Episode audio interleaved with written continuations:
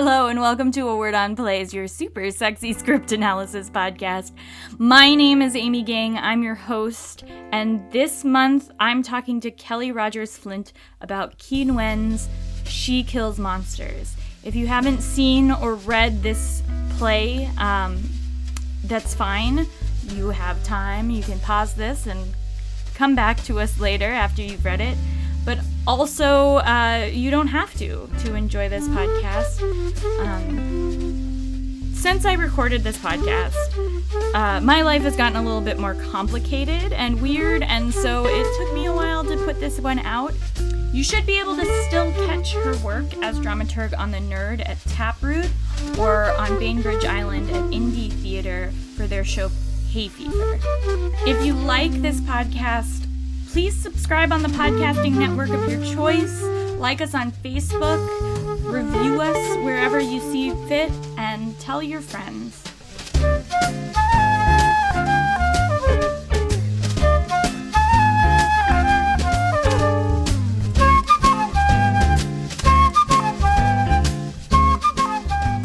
Okay, I'm with Kelly Rogers Flint, who is a Seattle based director, dramaturg, anything else?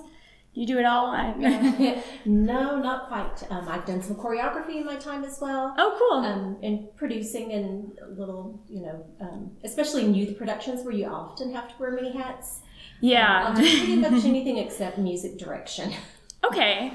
Um, yeah, I'm very not comfortable with music direction either, um, or music in general. Um, but okay, good, great. And we're sitting here talking about Qui Nguyen's uh, She Kills Monsters which I'm very excited about. So, would you like to start us off with like a brief summary, spoilers and all? Um, sure. Okay, so um, this is a, a modern play um, based um, mid 90s, and um, the main uh, character is Agnes Evans, um, who has had a very recent trauma of her parents and younger sister being killed in a car accident. And in processing what's happened, um, she's going through the old stuff and finds this journal of her younger sisters. But it's not an ordinary journal, it's her Dungeons and Dragons journal. And so she sets out on this mission to get to know her sister better mm-hmm. um, by um, delving into this adventure in the journal of uh, Dungeons and Dragons. So finding the dungeon master and like trying to recreate the whole game that her sister had created with all the characters and the scenarios. Um, you know, yeah. and, and in the magic of the play, gets to interact with the character. She kind of immerses like, herself. Yeah, yeah, it's like the ghost of her sister almost, um, mm-hmm. getting to, to play through the version of Dungeons and Dragons with her sister, um, all in the quest to get um, to know her better. Yeah, that's basically the story, and she kind of works through all her feelings. I I've loved this play. I've seen it, which is not usual for this podcast. Like I almost never have recognized the plays, but I saw this play and immediately fell in love with it because it's the kind of theater that I love to do. And you and I met through uh, Micah, who does like they call it geek theater, right?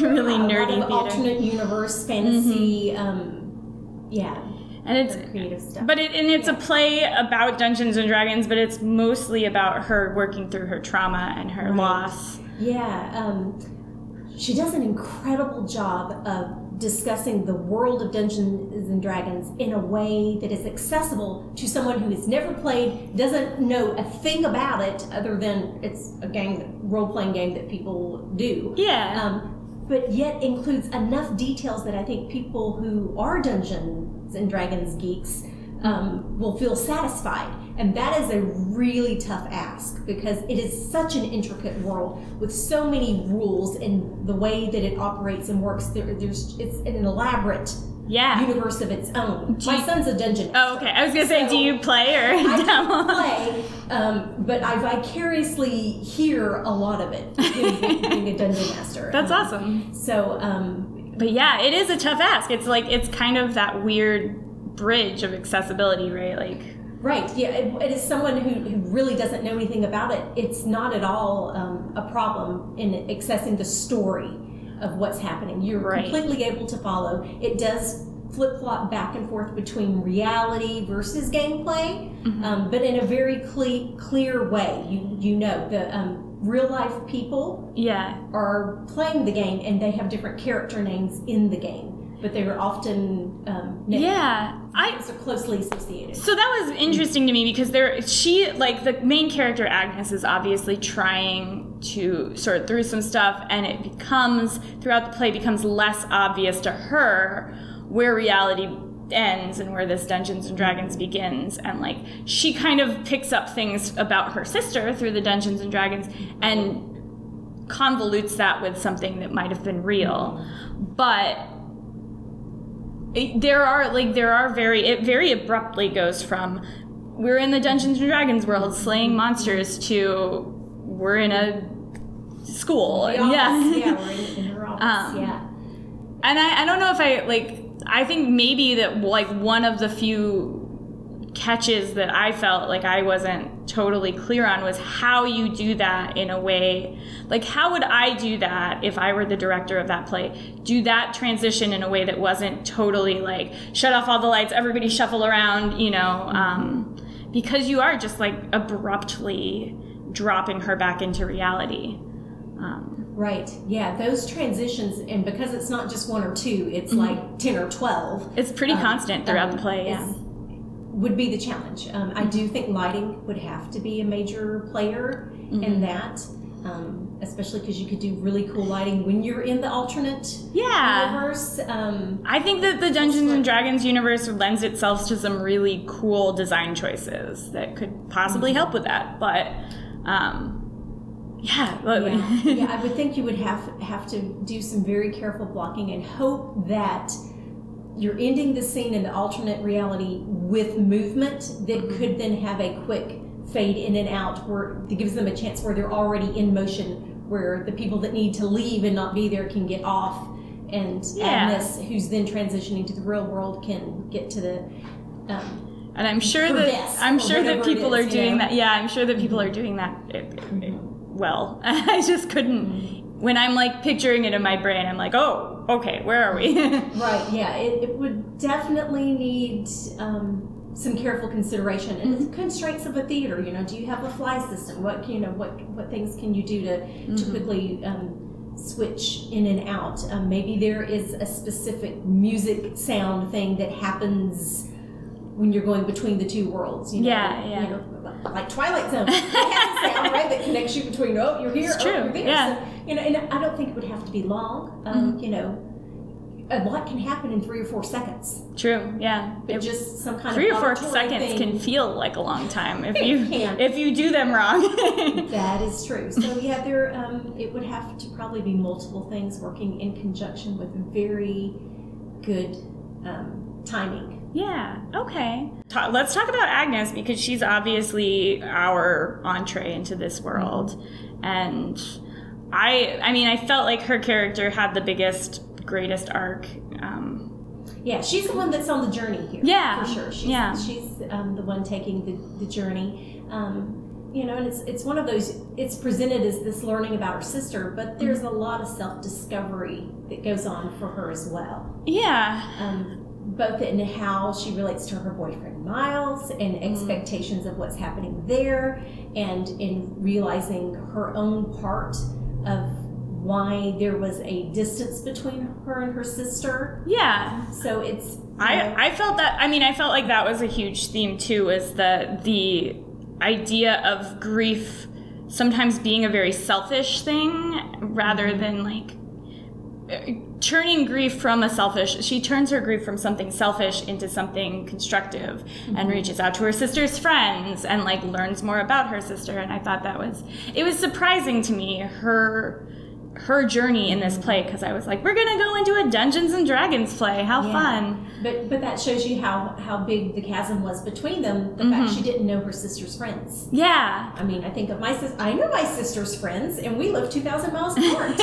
you know. Well, her sister was in high school and she mm-hmm. has graduated Wait, college. right. So she, they've got a nice little gap Yeah. between them. Mm-hmm. And probably, I mean, I have two brothers, uh, the youngest of which I had graduated high school once he got into high school. I moved away, so his high school experience is not familiar to me at all. Um, and thinking like if I had lost him or like never talked to him after after I'd gone away, like that would have that would have been a huge gap. Yeah. Um, but it sounds like she stayed fairly local. yeah, I I So don't that- know. that part, you know, we don't know. Yeah. we speculate. You know, um, but of course, college is a very self-absorbed time. it's true.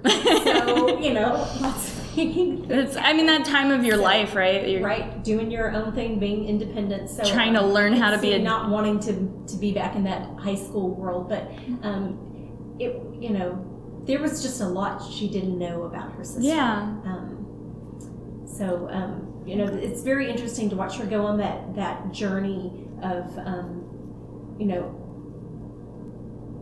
of discovering the, the things that her sister was passionate about and really involved in. You know, she enters the game first quite reluctantly.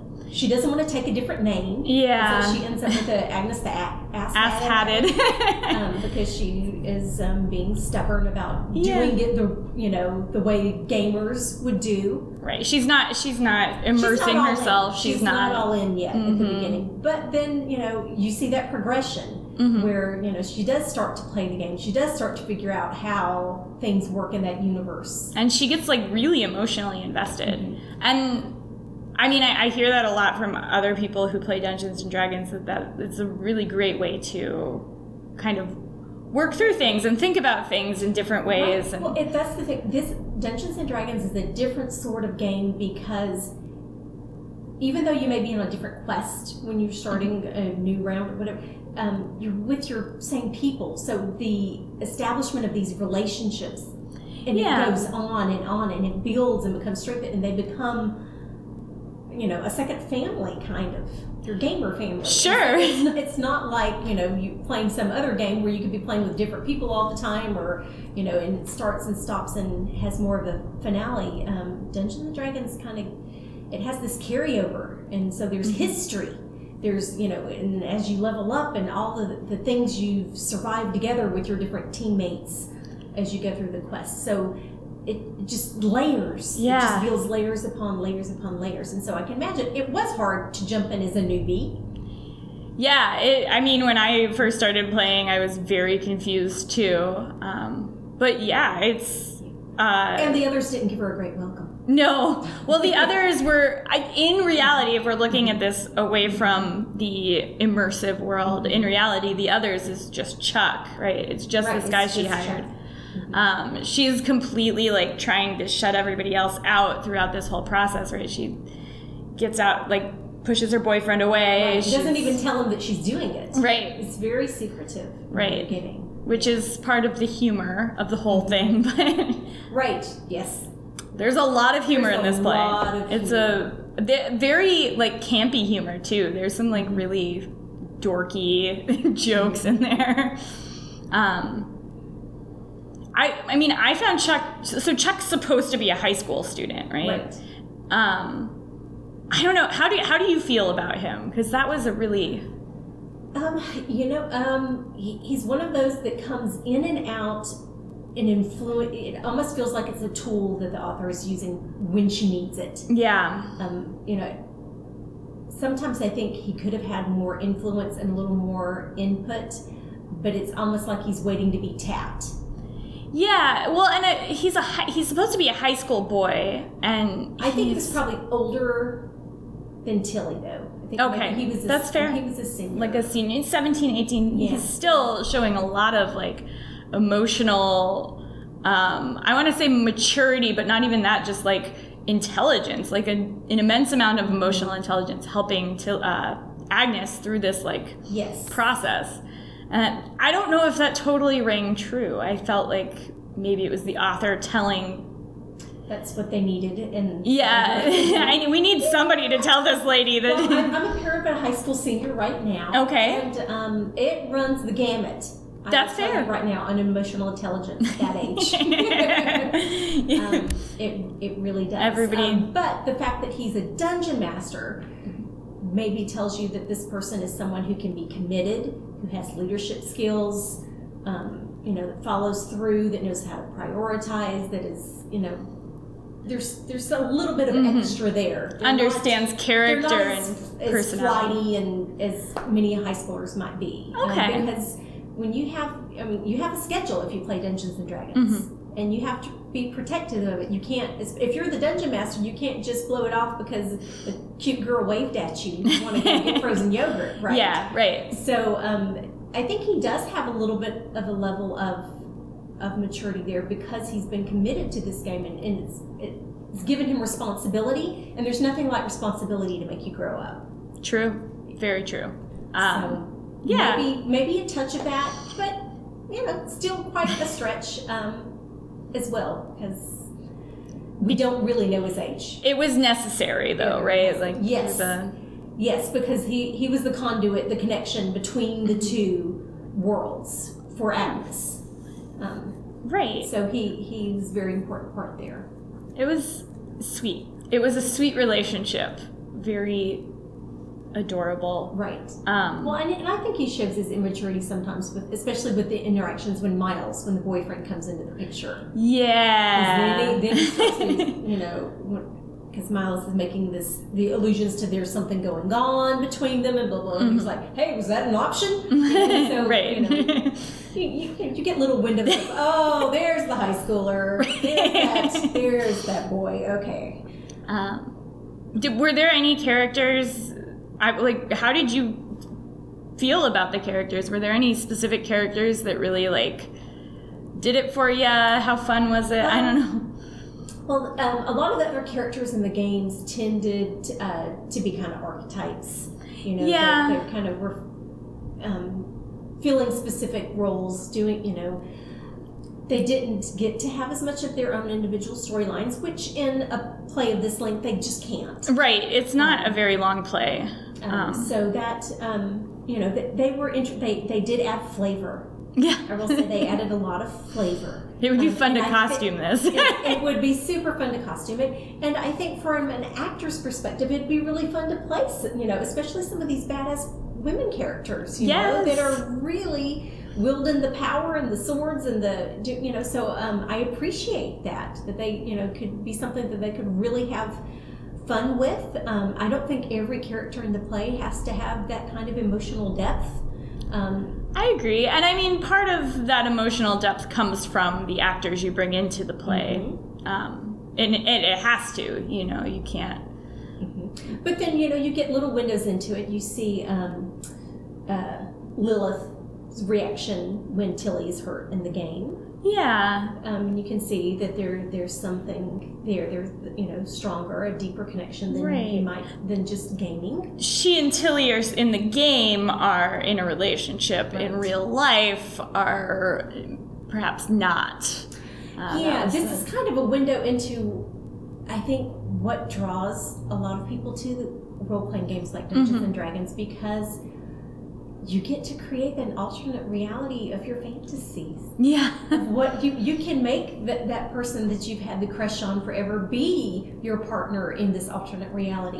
You can make those mean cheerleaders at school Mm-hmm. Into be the succubi. succubus, right? so you know, wow, who doesn't want to do that? Yes, have, yeah. have fun with you know making um, fun of the people that have hurt you, or and then you know having a little fantasy world of oh if this is who my my dream partner would be, and this is what it would be Mm-hmm. like if we were together. So.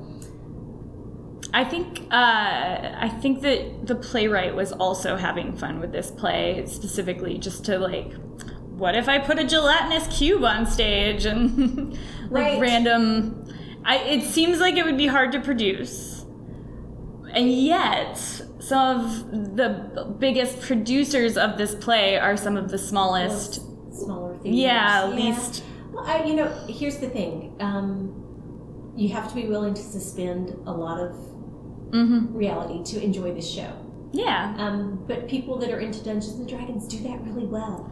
true, true. So, um, using your imagine, you know, it's something theater does all the time. Ask people to suspend um, belief for a moment and just join us. You know, meet us halfway, and you know, and Nobody's coming into the Yeah. theater and saying, "Well, your your effects weren't like that great. Well, it's just like you know, all the time when you get to something that can't be done, and you go into a shadow puppet type thing. You know, Mm-hmm. Yeah. people, people have to do that all the time in, in shows because, well, you know, we can't Actually, we can't make that. a flying chitty chitty bang bang across the stage or whatever it is. You know, So Right. you have to come up with an alternate way to to show something. So um, I think audiences know that and they accept Mm-hmm. that, and and I think they appreciate when um, a production team comes up with a creative way to do it. Yeah. So I think it just you know takes a little ingenuity, and, and you know,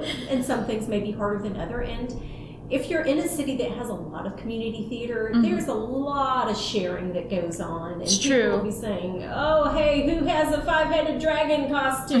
who has a?" And people rent and share and loan Mm-hmm. and borrow and All the time. all the time. We've got our little Facebook communities. Well, and, and- you know, and, and then sometimes a theater might, you know, go all out and build something great, and then they don't have anywhere to store it. Right. And so they're like, hey, is anybody else doing this sometime soon? I've got this. Come get it. um, I've done.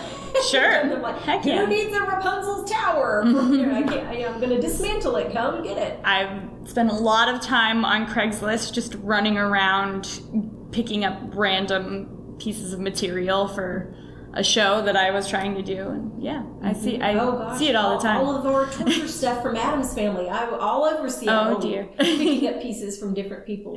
There's uh-huh. a, this like a few costume pieces that everybody's like put in their show at some point. yeah, you see it. Oh, that's that looks familiar. but it's not just I mean it's not just community theater and fringe theater like big theaters rent out all the time too. It's That's not true. Um we just have to. It's a better way to do things. Yeah, and, and yeah, they sure. We we've rented from Seattle Children's Theater before. Sure. Um, just doing a production at, at a middle school Mhm. um, because they had some cool stuff that we could use. They, they're yeah. usually happy to share it, you know, and that's extra revenue for them. But it saves you money from not having to build from scratch. That's great. You know, that's why people say theater is family. Yeah. And yeah. it really, really is because everybody's, you know, it's not a competitive thing. Not no, not really. Team, you know. Kind of. Yeah, we want Sometimes. You to pull yes. Well, there may, you know, yeah, there there can be some individual things here and there, but by and large, people want theater community in their city to thrive. yeah, And they want for to sure. have lots of great theater because they know that if someone goes to see a show and it stinks, Mhm. that might Turn them off. prevent them from coming out to see your next show. Yeah, and we already have so few people coming to shows as it is. it's such a small audience of dedicated theater.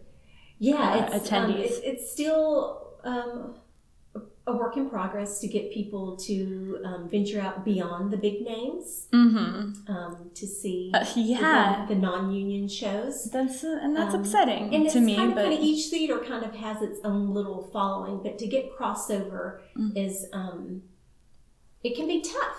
it can be very And, tough for um, sure. And I think the the biggest ways that they can people can bridge that is by including people either on your artistic team or in your cast from other areas. Because I will go see my friends in shows, Sure. in places that I might not have gone Yeah. otherwise. I'm I'm not driving down to Renton Civic from my house. It's a, it's Right. a It's- a two. I lived in Lake City and worked at Renton Civic, and Oof. every day that That's- whole though it was awful. But if there's you know someone you know near and dear to me in a show Sure. there, I'm going to be there. Sure. So I think that's one of the things that theaters can do is to try. Um, you know, you kind of end up with your your favorites. Yeah. that have worked there that you know you work well with, and Mhm. but to to mix it up sometimes. Right. Well, and on a larger scale, a theater in general needs to work better at mixing it up, right? Like we need to bring in people from we want we want to bring in people from younger generations and from different like ethnic communities. We All of it. have an old white problem. Yeah, and that Um, goes up for both sides of the table. Sure, Um, yeah. I'm, I'm on the board of, of a theater that has traditionally been very, very white, Mm-hmm. and they're wanting to do a show that it would need black cast members. And I just told them straight up, I was like, if you want to get those people to come out to audition, Mm. you're going to have to show them that you're serious about this, and that starts with including people of color, behind the table, Everywhere. Absolutely. and Yeah. like, you know, a bit stymied about well, how do we do that? Mhm. And it's like, well, you got to start. Yeah, some invitations. You know. Walk up to people and start talking to them. That's the first. There's always a first step, right? Yep. So. Um, So hopefully that's that's something that's you know a bit of a setback with COVID, with things being shut down for a while. And, everything was set back with COVID. Yeah. that makes it really tough. That um, that makes the dollars really small sometimes, Yeah, and so yeah. you end up with the Um, but uh, this play specifically, and this uh, Qui Wen Nguyen and um, his theater company, which is called Vampire Cowboys in New York, are they do specifically geek theater, and their mission statement. I was looking on their website earlier today. Their mission statement was about bringing in people who like using pop culture and like quote unquote geek theater, like superheroes and um, nerdy stuff, uh, to to kind of br- help bridge the gap. That you know, you know. Well, the beauty of this play is people of all races could play every single part. it yeah, it there really are zero restrictions on how this would be cast that way. yeah. And one of them has to have horns, but that's you know, That can be solved, right? yeah, You it's know, really the, the only not. thing you have where you have a couple that need to be a little bit older. mm, hmm Um, but of course, you know, hair and makeup can take care of a lot of a lot of things. if it has to yeah, Yeah, um, i think yeah i think that this is and it's there's a lot of women which is usually a huge problem It especially is. for like high school theaters you are not kidding. we have like seven women and this one guy who i played a lot of men in high school uh, Yep, yep. My daughter was just called back for four male parts. Oh, dear. uh, but it's the SpongeBob musical, so Oh, male again, everybody's just kind of strange anyway. So we'll see what happens with all of that. that's fun But yeah, no, that's the, what one thing I love about this particular play is that it has such an openness to it about who can play stuff, and that's kind of a theme in Dungeons and Dragons. It's Yeah. kind of an open invitation. You can be what you wanna can be. Come play Mhm. any age, any race, any culture, any like what. There's, you can be the other type of, uh, that's a great thing right you you get to pick what your personality traits are and what you who you are you get to idealize yourself or you get to be a completely different person uh, completely different Right. elf um, Right. you don't have to be the way you think other people's perceive you. Yeah, You get to, yeah. get to change that and let your it's, you uh, know, inner lion out if that's what you need to do, whatever it is. Which you know, I think we all need a little bit of that Yeah. because um, you know, as a society, we tend to put people in boxes, it's true and Yeah. um, that's yeah, hurt, hurtful to a lot of people well, and so limiting. And I think Yeah. this plays, you know, and the character. The, the nice thing about the Mhm. this alternate reality is that they grow. Right? Yeah. When you Oh, complete yeah. quests and things, you level up. You get new skills. You get to acquire new new things, and so there's this whole growth arc um, Mhm. that they can be on. But yet they're also still vulnerable to what can happen to them. yeah So it's um an interesting, you know, play within a play. Agree. It kind of is. Has like a little. It's a story within its own story, and it's. You know, it's wonderful. Like the story inside of the story is very campy, and the story outside of the story is very serious and emotional. And it, I think it works really well together. Like it kind of just blends in a way that um, that's really.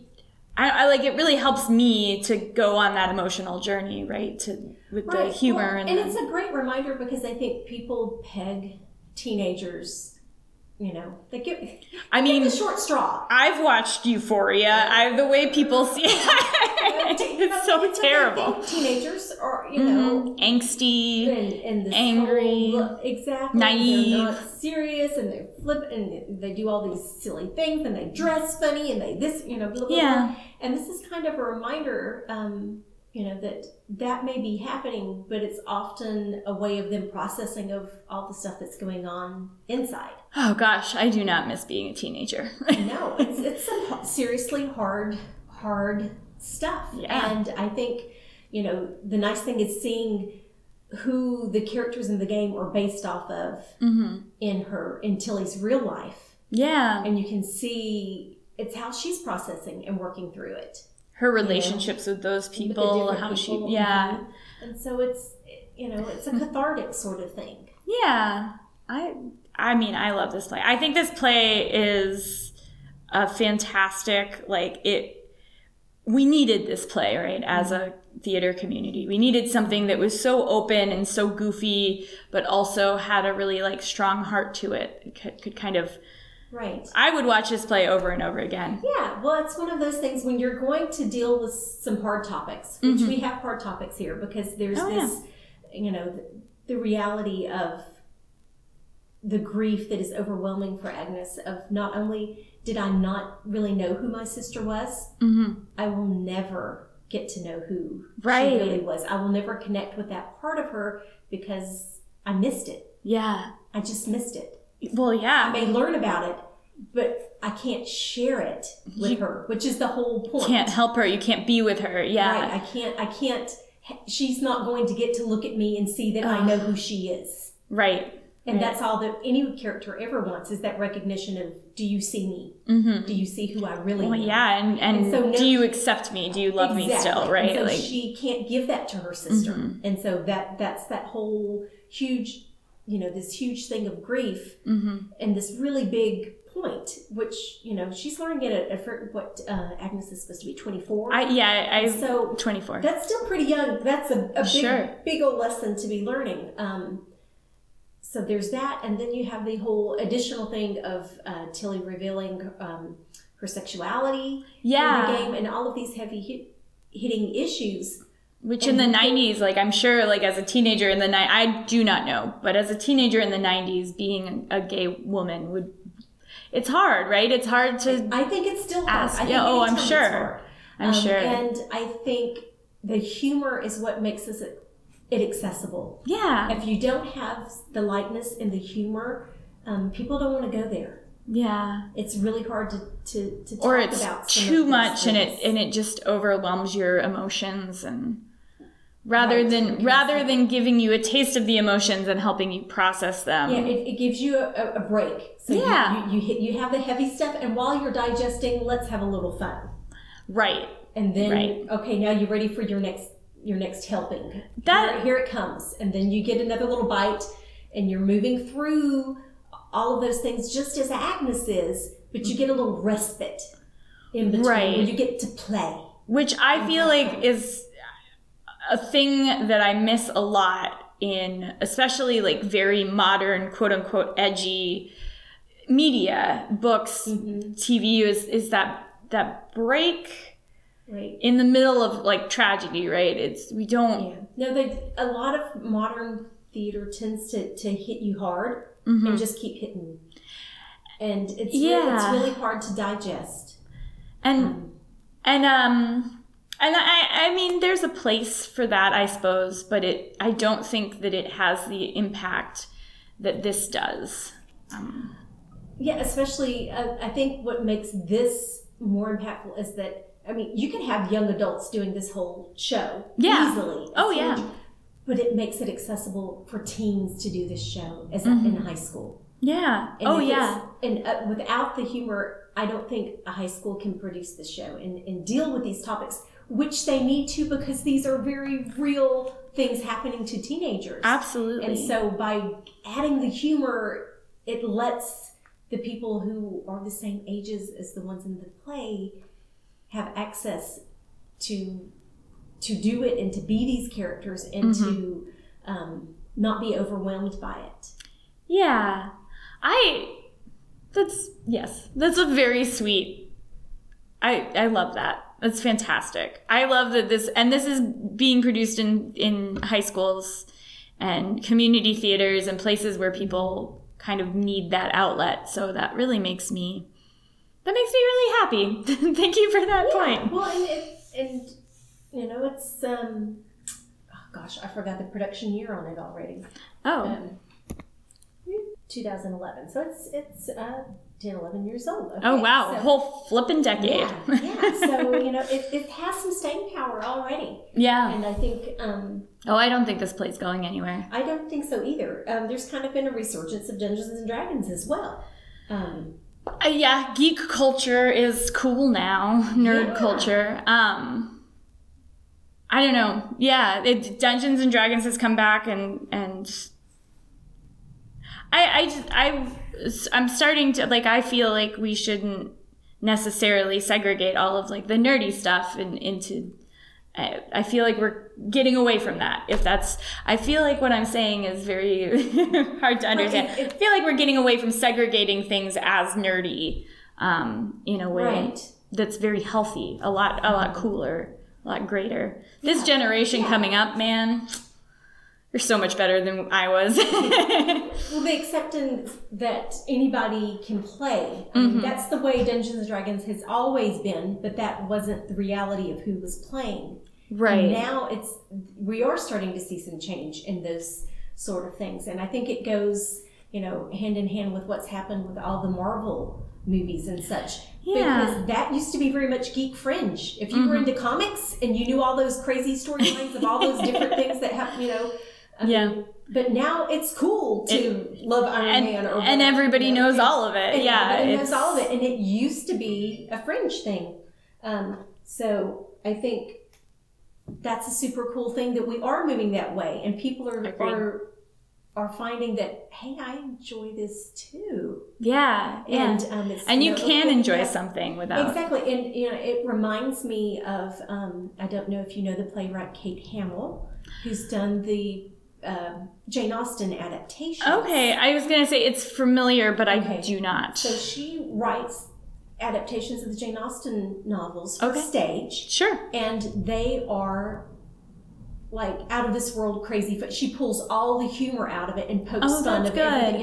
And, and I mean, you know, Mr. Darcy doing the worm kind of thing. Oh. It's like it, everyone is taken to the you know nth degree of exaggerated of their Mhm. character, and it's hilarious. And you know, it's the and the way they stage the things, and you know, oh, and it was raining, and they poured the bucket of water over the person's head. Oh You know, yeah. there's, you know, it's you know, it's just, um, and a lot of people who would never want to see a period drama, yawn, yawn. Mhm. That's not for me.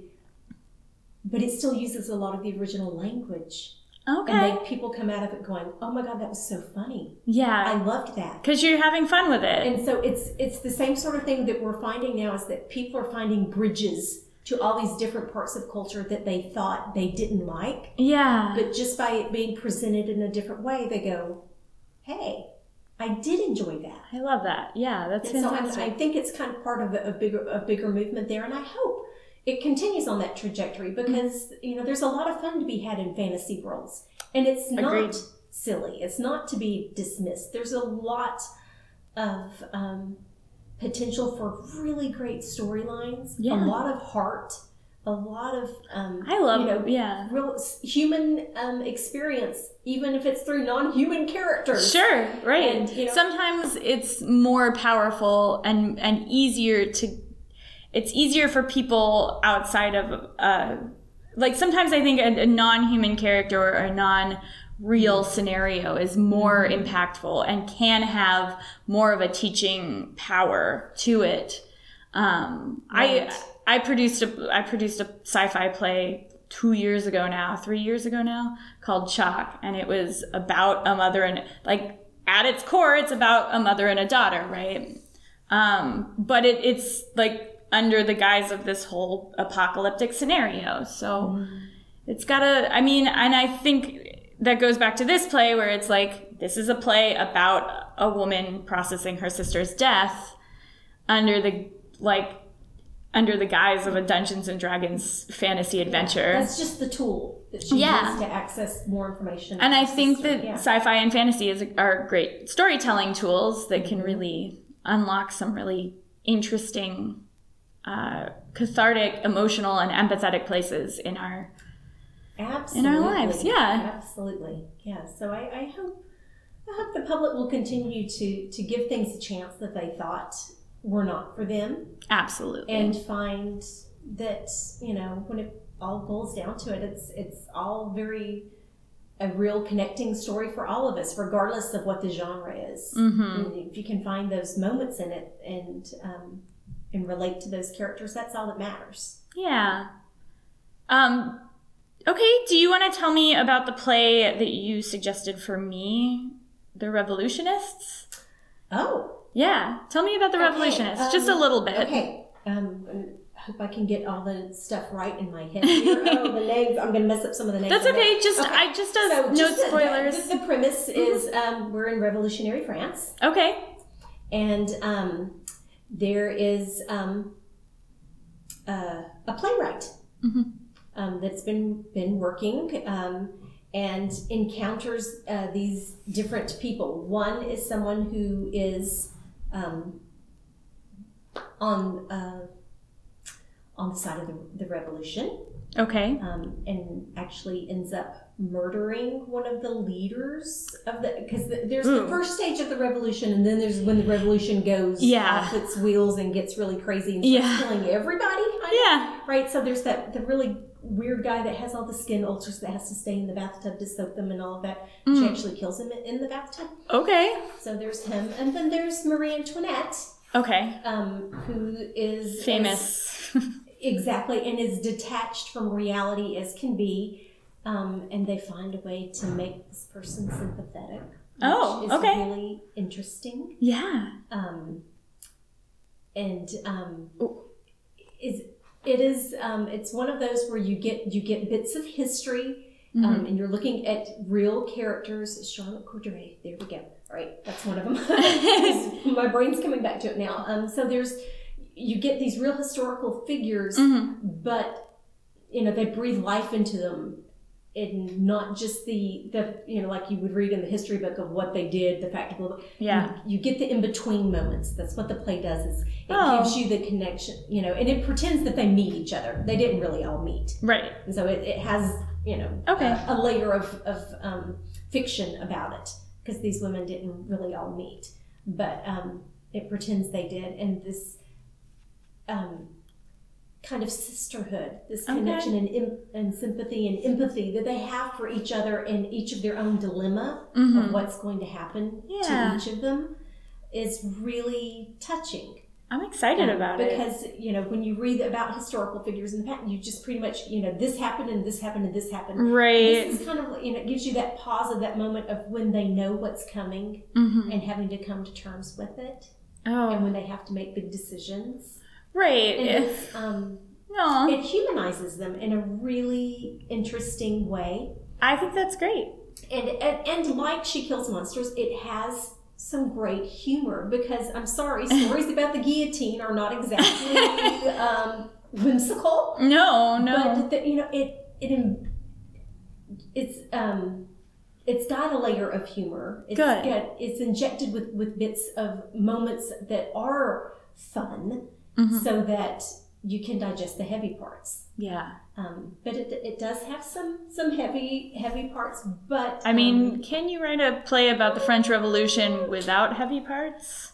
um, um, I'm not sure. It's a, it's a, that's a rough. Uh, Yeah, so it's you know Yeah. it, um, it's interesting um, in the, in that it it humanizes the characters Mhm. and um, and the, their connections to each other make it um, a really powerful ooh. play. Okay. and, I, and uh, you like you know seeing. Um, you can't. You. I mean, you know what's going to happen, but you find yourself sitting there hoping Uh, yeah. you, you, you can't. You can get out of this. You can. You know, come on, come on, save her. And it's like, Mhm. what am I saying? Why what happens. I know what happens. But they. I do that all the time with good. in that Mhm. much to where you're really rooting for them. Um, Sure. And so that's you know that's some really good writing. Yeah, awesome. Um, That's so it's exciting. It's a, fun. It's a fun um, play, and um, I do believe it's a complete female cast. That's fantastic. Um, That's and they're all very different. I mean, you've got Mhm. the badass assassin all the way to the Queen of France, Right. and so they're all very, very different, Okay. and that um, is pretty cool. Yeah, that is pretty cool. Um, how can we support you? Like, what do you got going on? Um, well, um, I would say that um, dramaturgy is. It's been around forever, but it's still kind of an emerging thing. I think, especially on the community theater level, Mhm. um, it's an add-on, and I would encourage anyone producing a show that has the Mhm. ability to add a dramaturg Sure. um, that they should consider doing it. It adds a richness to the experience for both um, the actors and artistic team and for the audience. It just it takes it another level. Sure. Um, and Yeah. so I think um, having an awareness of what a, a dramaturg can add to your production Mm-hmm. Is something that you know, is a message that I still keep. You know, I feel like I'm beating a dead horse often. I I'm like, you know, behind you. You know, there's it's um, it adds so much, Mhm. and there's so much. You know, and it. And especially because community theater is made up of so many people who work day jobs. Yeah. Thank you very much. Um, so they don't always have time to do massive amounts of research Mhm. behind everything. And so having that given to you, Mhm. where it's like, here, let me tell you all these all these little references in the play. Let me tell you what's behind Yeah. that. What does that mean? Where does what is this? You know, Mhm. little, you know, and the significance of it. Mhm. And so it um, it's such a help, I think, and people uh, often at the community theater level are just used to working without it, so they don't know what they're missing. Yeah, I mean, not just. I mean, everywhere is kind of an emerging art everywhere. Yeah, um, I just kind saw of Village Theater was making a commitment to um, to dramaturgy awesome. that, um, on on a greater level, I Mhm. think, than what they've they've done before, and it- and uh, it is an important. It's an Mhm. added layer that you know it's great. Yeah. I I enjoy doing it, and um, I think everybody can can benefit from it. There's there's more to these plays than just what you get on the surface reading. I agree. Yeah. And, um, you know, audience members don't, you know, who's going to, you know, take it, unless it's there in the program. Oh, look, here's something from the Mhm. drama. You got the Oh, lobby what's display. Like, yeah. um, I saw, I don't know if you know Lady Windermere's fan, Oscar Wilde. yes. Well, And no, not Okay. very well, but yes. it's a lovely play, Mm. and of course, it's set in the, uh, you know, in quite far in the past, and the women use the little hand fans. Mhm. Well, guess what? There was specific etiquette about how you used your fan, how you held it, where you held it, and, Mhm. and to your uh, What you were and your- and saying with it. and- and there was a whole language of Yeah. fan. Well, without a dramaturge to explain all of that and to tell you all those little. There's so many jokes in the play that unless you know Mm. what they're doing with their fan, you miss it. Yeah. And so there's, you know, that's just an example. So I would say um, urging people to, to consider using a dramaturg Mm-hmm. more um, would, I think, would make theater more fun for everyone. Sure. Yeah. Uh, what do you have coming up? Like, what shows have you been Um, working on? Um, I'm working on The Nerd at Taproot. Okay. Um, it's a dramaturg that comes out in May. Um, I'm working on The Cake at As If Theater in Kenmore. Oh, That's wow. in March. And um, then um, Hay Fever is going to be at um, Indie um, Theater on Bainbridge Island in June, I believe. June Okay. is when it opens. Wow. It June, maybe July. Summer, sometime either S- this late- summer late June. eh, on Bainbridge June Island. July. Yeah, I'm not sure what the exact dates are on that one. So those are the, the things I'm working on at That's the great. moment. You've got like a full a full plate here. Oh, there's always room for more. um, especially, you know, Mhm. it's like having another, you know, another child. Your heart makes room. Yeah, uh, yeah, I feel that. Yeah. um, great. Well, thank you so much for for coming here and meeting me and talking about this. Yeah, I and really um, I don't know if it's already closed, but She Kills Monsters was playing in Marysville just at least last week. Oh wow. Okay. Um, so I'm sure it's Keep, it's keep playing an eye somewhere. out for it. It'll, it'll be back somewhere soon, I'm sure. somewhere soon. It- yeah, I watched it at um, Shmi before Mm. that closed down. That was where my last saw it. Yeah, great. All right, Marysville, Red Curtain, right? That's what they call them. Yes, Red Curtain. Curtain. Thank you so much. Thanks. Bye.